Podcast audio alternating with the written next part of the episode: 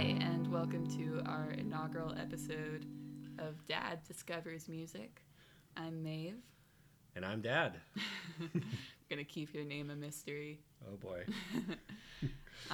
So the idea for this podcast came from my aunt, who thought that we could do a podcast where I show one of my favorite albums to Dad, or at least an album I really like, and then we both listen to it all the way through, take some notes, do some research, and then come together and talk about our impressions of it. To be clear, I did no research whatsoever, and don't plan on doing any research on any further podcasts.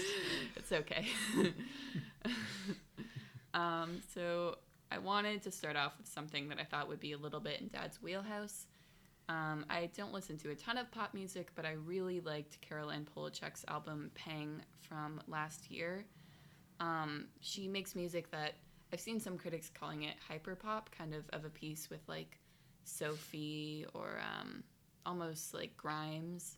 And I like this kind of new genre, this neologism. I think it's cool. I really love the production on her work. She does a lot of her own production along with partners, and I think that's something she's really strong in. And I hoped that it would be something that would be good to introduce the podcast instead of starting off the bat with like Sleater-Kinney or something. I very much appreciated not listening to a Sleater-Kinney album on my first podcast. So for context, that is my favorite band, and it is not my father's favorite band. Nope. Sorry, Sleater-Kinney. I'm sure you're wonderful people.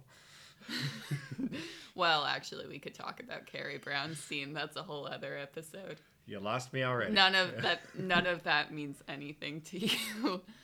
So I thought we could start off by talking about some highlights and some tracks that stood out to us. All right. I know you're a fan of Pang because I played that a couple times, and I always see you kind of bobbing your head.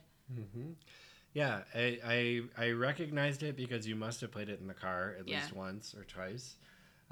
It struck me. I think listening to music with your earphones in is a lot different than listening in the car. Not used to listening so attentively. Yeah. Had a lot of beeps and boops at the beginning. Yeah. Yeah. Kind of a weird 80s vibe, which I guess was intentional. I'll say right now, and this will come up later at a very significant point, I definitely had trouble understanding some of what she is saying. I gather she was saying, "Into me, Pang." Sounded like pie to me, which sort of changed the It's an ode to irrational numbers. But that's right. 3.124. I don't know what it is. Don't at me about that, please. You don't have an at. You don't use Twitter. That's why I don't use Twitter. Ah, no. It has a catchy hook, for sure, and I definitely like it. I bob my head to it, like you said. If it comes on, I will definitely keep listening. Yeah. So, I want to play a little game with you. Oh gosh! All right. Play along with me. Dance monkey. I'm here to dance for you. I want you to guess. So on Spotify, they show you how many listens each song has, which is really terrifying as an artist on Spotify to know exactly how many listens you're. And I want you to guess, out of all of her songs, what the rank is of Pang. Okay. She can do this because I resolutely refuse to use Spotify because I'm an old and I have Apple Music, and I'm not plugging for Apple Music. It's just what I know and it's what I have. You could, if you wanted to sound a little more educated, you could be like, Apple Music pays artists more. Oh, yeah. And that's what I meant. Apple Music pays artists more, and I am all about artists getting paid. So I have to guess how many listens Pang has had, and I have no context here. You have to guess the rank. Oh, the ranking in relation to the other songs on the album. Yes. Oh, well, then I would have definitely guessed it was number 2. Number 6. 6? I know. That's shocking, right? Because I thought that this and the song that shall not be named that we're going to talk about later were definitely 1 and 2. The obvious bangers, as the kids say. Do you want to know what number 2 is? Sure. I think that's going to shock you. Go door. Ahead. What? Door? The second from the last track? To another door, to another door, and I'm running through. Okay.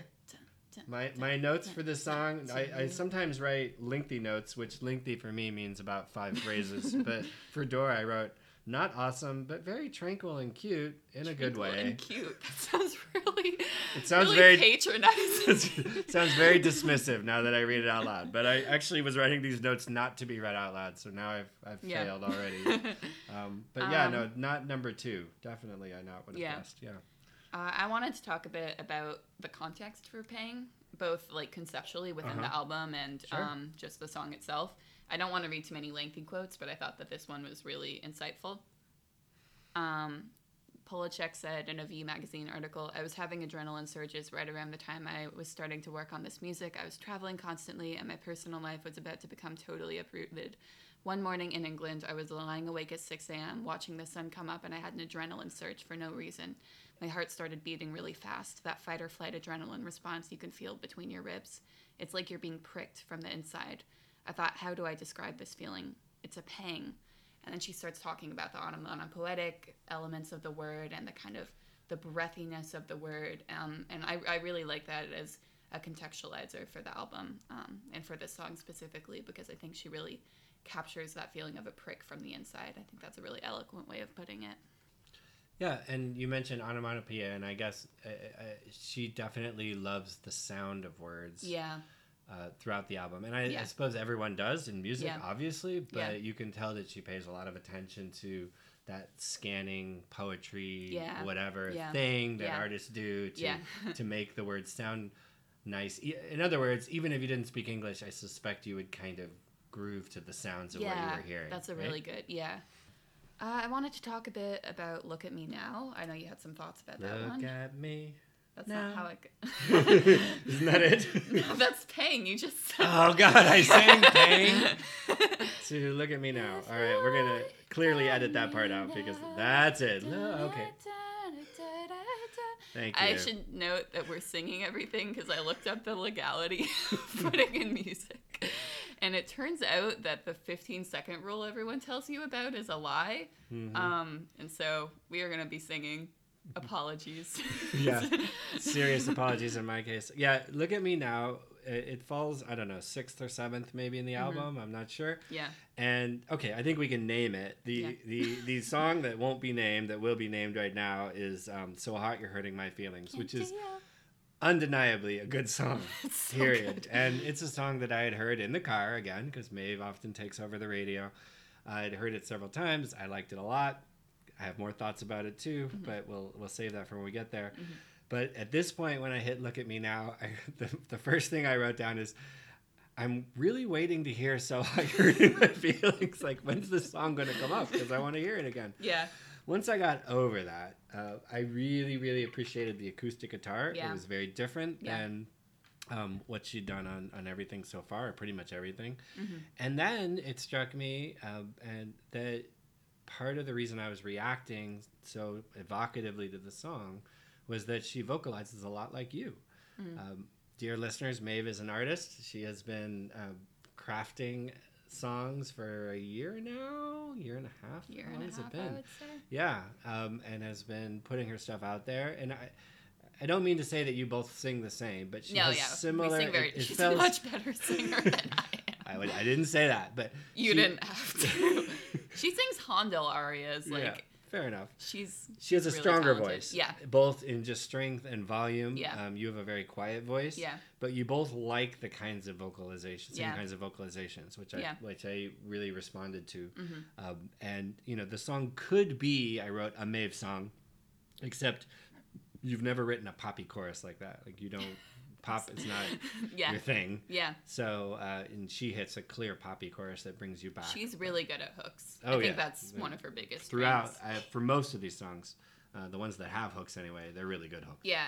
I think after Look at Me Now comes Insomnia, and I think there's a really interesting triptych with Insomnia, Parachute, and The Gate, where they're all very similar. They all have those beautiful vocal runs. They're all kind of in these liminal spaces where you can't really tell exactly what she's saying. It feels kind of in between waking and sleeping. It feels kind of like that Neanderthal state that in Sophie's World, do you remember they write about?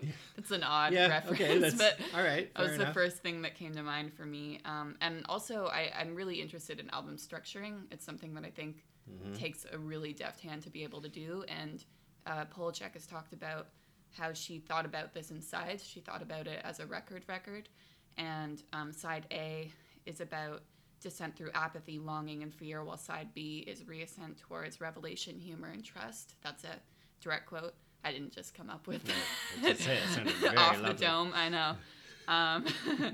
And I like to think of insomnia as the kind of liminal, like transient transition between those two songs. Mm-hmm. I just called it a transient transition. I heard that. Yeah. And I don't know if we're set to talk about insomnia, but it definitely sounds like what it's titled by. Yeah, it's not exactly a pleasant listen. If I had to give a sound to insomnia, I think she's done it. Mm-hmm. That's, yep. Yeah, yep. Mission accomplished. Does what it says on the tin. And speaking of insomnia, Go As a Dream, I think, has a similar... really beautiful. I feel like Go As a Dream is a lot more pleasant to listen to. Oh yeah. I like how she integrates her voice in the production. There's like the thing that was a much uglier version of it with my vocal fry. With the vocalizations. But, and the way she sings like the chorus is absolutely beautiful. How does that chorus go again, Maeve? It's like Go As a Dream. Something like that, okay. You know. Yeah. All right. Yeah. I agree. It was nice. It was not. It sort of felt like a palate cleanser song. Like I really liked it. Yeah. I mean, I liked it. I can say it wasn't. Yeah. You know, my go-to song. Yeah. We're almost there, but I want to talk about Caroline Shut Up before Great we title. Get to. It's so good. Best title of a song, and she works the title well into the song. I mean, you kind of know how she's going to work it in, but she does it very, very well. She clearly writes beautifully. Yeah. Period. Yeah, and I love how doo-woppy it is. Mm-hmm. Whilst a couple of the tracks, I think New Normal and Hit Me Where It Hurts, just don't feel like they fit in the album totally to me. I think that this genre shift really works because it's still cohesive thematically. I think it's just such a good encapsulation of overthinking and of self-questioning. And I love her vocals on this song. She talks about being inspired by a recording of the doo-wop song Be My Boy by the Paris Sisters. Mm-hmm. And that's going to be on our show playlist, which I just decided we're going to have. Okay. All right. I just made that decision. Okay. So that you can hear all the things that we're talking about in the episode, since we can't actually play them over the episode because of copyright law. Right. And finally, we are at So Hot You're Hurting My Feelings. So hot you're hurting my feelings. Can't deal with all these. Yeah, I mean, I'm sure that there are listeners out there or people out there who just hate pop, period, and maybe sneer at it, and you know, God love you. That's fine. That's great. No, if that's your feeling. But you're snobs. This is undeniably a good song, and I don't know how else to think of it. That yeah. I will say it definitely shows my age. When I heard this song, Maeve would play it in the car, you know, on over the radio, and I would hear it's not a radio. I know that, but she'd play it, and I frankly didn't really know half of what she said. It sounded great, but the auto-tune really. Yeah, basically that's it. I mean, what I heard her say is. I now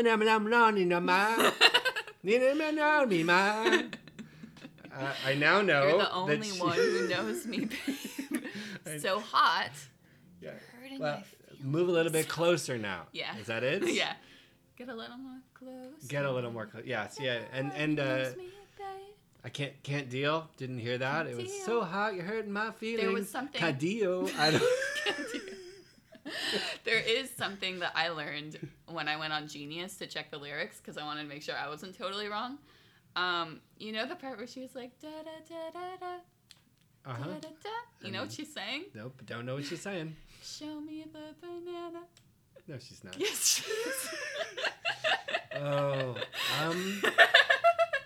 Now the song just dipped a little bit in my estimation, I gotta say. and I feel a little uncomfortable talking to my daughter about this song all of a sudden. Well, then we can talk about the production. It's a great song. I love how she uses the Juno 60 synth. It just feels so retro, and obviously I had to look that up. I didn't just know that off the dome. But and the guitar solo with her voice is one of my favorite things in the entire album. It's so inventive. It's just such a cool idea to take her voice, which is already such a flexible muscle, and then use it in that way. She has a quote where she's like, in opera, the voice is the ultimate analog synth, and I think that comes out a lot in this record. And it's interesting you're talking about electronics and music. You know, I grew up in the 80s where we heavily, perhaps too heavily, hit keyboards, synthesizers. I think that the thing of the, if not aughts, the teens, I guess we can call that. Well, now it's 2020, so we're getting out of that. Is auto-tune. And for me, that really shows my age. It's not that I hate auto-tune exactly. It's more that I just kind of don't understand it. And as I was listening to this again, and there's auto-tuning a lot in this song, but in other songs as well on the album, it made me wonder if this is just me as an old thing. That I cast my mind back to before I was born, when when someone first decided to plug in a guitar and make an electric guitar. I wonder, there's probably 40/50-year-olds like me now who are kind of going, I just don't like it, or I just don't get it, you know. I remember the bewilderment across your face the first time I played 100 Gecs. Oh gosh. I just don't get it. I don't just exactly dislike it the way she uses it, but it's not... It's subtle. Well, it's subtle-ish. It's not something I think I'm ever really going to get used to, and I chalk that up to just grumpy old man stuff. Yeah. That's fine. Something that I learned about this song in my research that I didn't know is it's like a sneeze song. That's the term she used, where I get frustrated because I think a lot of music critics treat all songs that women write as sneeze songs, where it just comes out of you. And most songs aren't like that. But like she said, this one was basically done in a day. She said the main phrase to someone and thought it was just this like indelible phrase. Took it to the studio, made it in like a day. And I feel like it shows that it was just this very intense, very kind of indelible idea behind it. And then finally, parachute. I just wanted to talk about some of the lyrics. I love the image of a parachute blooming over her. I didn't know that's what she was saying for a while. But now that I know, I love that image. I like how she takes the "what is this" phrase back from New Normal. I really like it when artists kind of, maybe it's a gimmick, but it makes it feel very albumy to me when they take phrases and intersperse them throughout. And one of my favorite lyrics from the entire record is the final lines, "What is this pulling me back the other way to strip malls, highways, and treetops, landing on the soft ground?" I think that's an absolutely beautiful line, and she said that Parachute is one of her favorites on the album, and that she's proudest of because of how she felt like she kind of transcended into another level of writing. I have no idea what any of the lyrics are. I'm at this point at the album or at the end, and I didn't really listen to the lyrics. I was just sort of listening to. I appreciated how the thematically and tunefully it calls back to the first song. I think it's The Gate. The Gate. It has that, for lack of a better word, churchy feel. Her vocals, the soaring high vocals, are probably the most beautiful vocals on the track. Yeah. And that I appreciated. I don't know what she sang. So I'm glad that you love it. Yeah. I think it sounded beautiful. Yeah. But didn't leave a huge impression in the end because it's not something I'm necessarily going to go back and listen to over and over again. Yeah. Yeah, so we could talk a bit about the album really quickly as a whole. I think we talked a bit about the side A, side B stuff, but is there anything more holistically that you wanted to talk about? Well, it had some weird stops and starts in it, and I think it is, like I just said, the gate leads in with this very clear kind of, I don't know, aria, church, whatever you want to call it, classical intro, and it clearly has an outro, which is Parachute, and you can tell that the thematic thing you were talking about, about sort of the descent, and I think we hit the nadir of that in Insomnia. Yeah. And then kind of come out. And then Parachute is a literal zenith. Yeah, right. Yeah, so there's some sort of literal, if a literal metaphor exists, this is kind of a literal metaphor. I don't know. I do think there were a few tracks that felt off on that, you know, like New Normal maybe and Hit Me Where It Hurts. Yeah, the slide guitar in New Normal is kind of baffling. Like it's just so out of place, and then it never comes back. And then Hit Me Where It Hurts, well, I really like the kind of I'm feeling like a butterfly trapped inside a plant. Like that's cool. It feels almost like a Charlie XCX track with like the when she goes like vertigo, vertigo. Carousel, that like vocal technique just feels so out of place. It really rubbed me the wrong way, and I'm not speaking. Do not mean to sound like I'm speaking ill of it all. It just didn't resonate with me, especially juxtaposed with her really consistently beautiful choruses and hooks. Yeah, the lyrics there. So I felt kind of like the song. Those songs actually almost stop and start in a weird syncopated way. Syncopated. And I felt like it was stopping me from moving through the album. Yeah. But otherwise, I felt like it was definitely that journey. There was definitely a journey she wanted to take me on. I'm not sure exactly where we were going, and I don't know if I got where she wanted me to, but it's definitely very conceptually an album. Speaking of the conceptual album idea, she talked about kind of the animal inspiring Pang being the greyhound. The quote is, "Greyhounds' curved bellies look the way of pang, a pang of hunger feels, ready to bolt, but also affectionate, big-eyed and mythical, tugging at the leash." I love writers and musicians who are incredibly smart about the holistic kind of experience of their albums. I think that's a talent. I don't like it when it just feels like a collection of songs. That's one of my biggest pet peeves. And this, I don't think, feels that way. It never feels haphazard. It feels very intentional. Yeah. And I think that intentionality, I appreciate it, even if some of the directions that she took it in were not directions I would go, but you know, that's fine. It's her album, not mine, so yeah, of course. And right before we do favorite and least favorite track, I wanted to mention that in one of the articles I read, she talked about one of her biggest influencers being A.R. Rahman. Oh, wow. Okay. I thought that was super cool. For listeners who don't know us, which I bet most of you will know us at this point, we have lived in Mumbai, India for about 9 years. And we've actually seen A.R. Rahman. He's obviously a gigantic deal, and I feel like you don't see a lot of Western artists talking about him when they should. And that context really made a lot of her vocals make sense to me. Kind of the styling of them is very similar to a lot of his compositions. All right. I know what your favorite track is. We weren't going to tell each other, but I know. You don't know what my favorite track is. Is it not so hard? It changed. It changed. Well, after you told me about that banana line, so how you're hurting my feelings. I can't possibly. No, I will always go back to So Hot You're Hurting My Feelings. Love that song. Yeah. Absolutely love it. I re-listened to the album just this morning, or at least part of the album. Yeah. And my favorite right now is, ironically, the song whose tune I couldn't remember. It's Look at Me Now. Even though I transposed it onto the chorus of Pang. I was just listening to it this morning, and then I thought, okay, this is good. And I don't know if it's the association I have with you. Yeah. Thinking this is kind of a quote-unquote Maeve song. Yeah. And maybe I have that, you know, oh, it's like my daughter singing. You know? Or what. But there's something about that song that it was just so pretty in a good way. Yeah. I don't mean that in a bad, you know, that can have a bad connotation. Yeah. And just lovely to listen to and strange, but. It's not just go ahead, stick to the numbers pop song. No, not at all. It's just, she's just so intentional about what she does, and I appreciate that so deeply. But you and I talked about this earlier in general, that you can get introduced to an album by a song, right? Yeah. And this is, you know, showing my age here. Back in the 80s when I was your age, that is how we would, unless you were, unless you loved, like I love Prince, so I'm going to buy anything Prince puts out. The other way you bought a song is if it was played on the radio, you got, or an album, I mean, it was the song's played on the radio, you love it, and you buy the album based solely on the strength of that song. Yeah. And then you go straight to that song, and if it's a record, you would actually lift up the thing and play the song over again. Tape decks I had, so I hit rewind, hit play, hit rewind, hit play. Yeah. Sooner or later, you get a little tired of it because it's so popped out.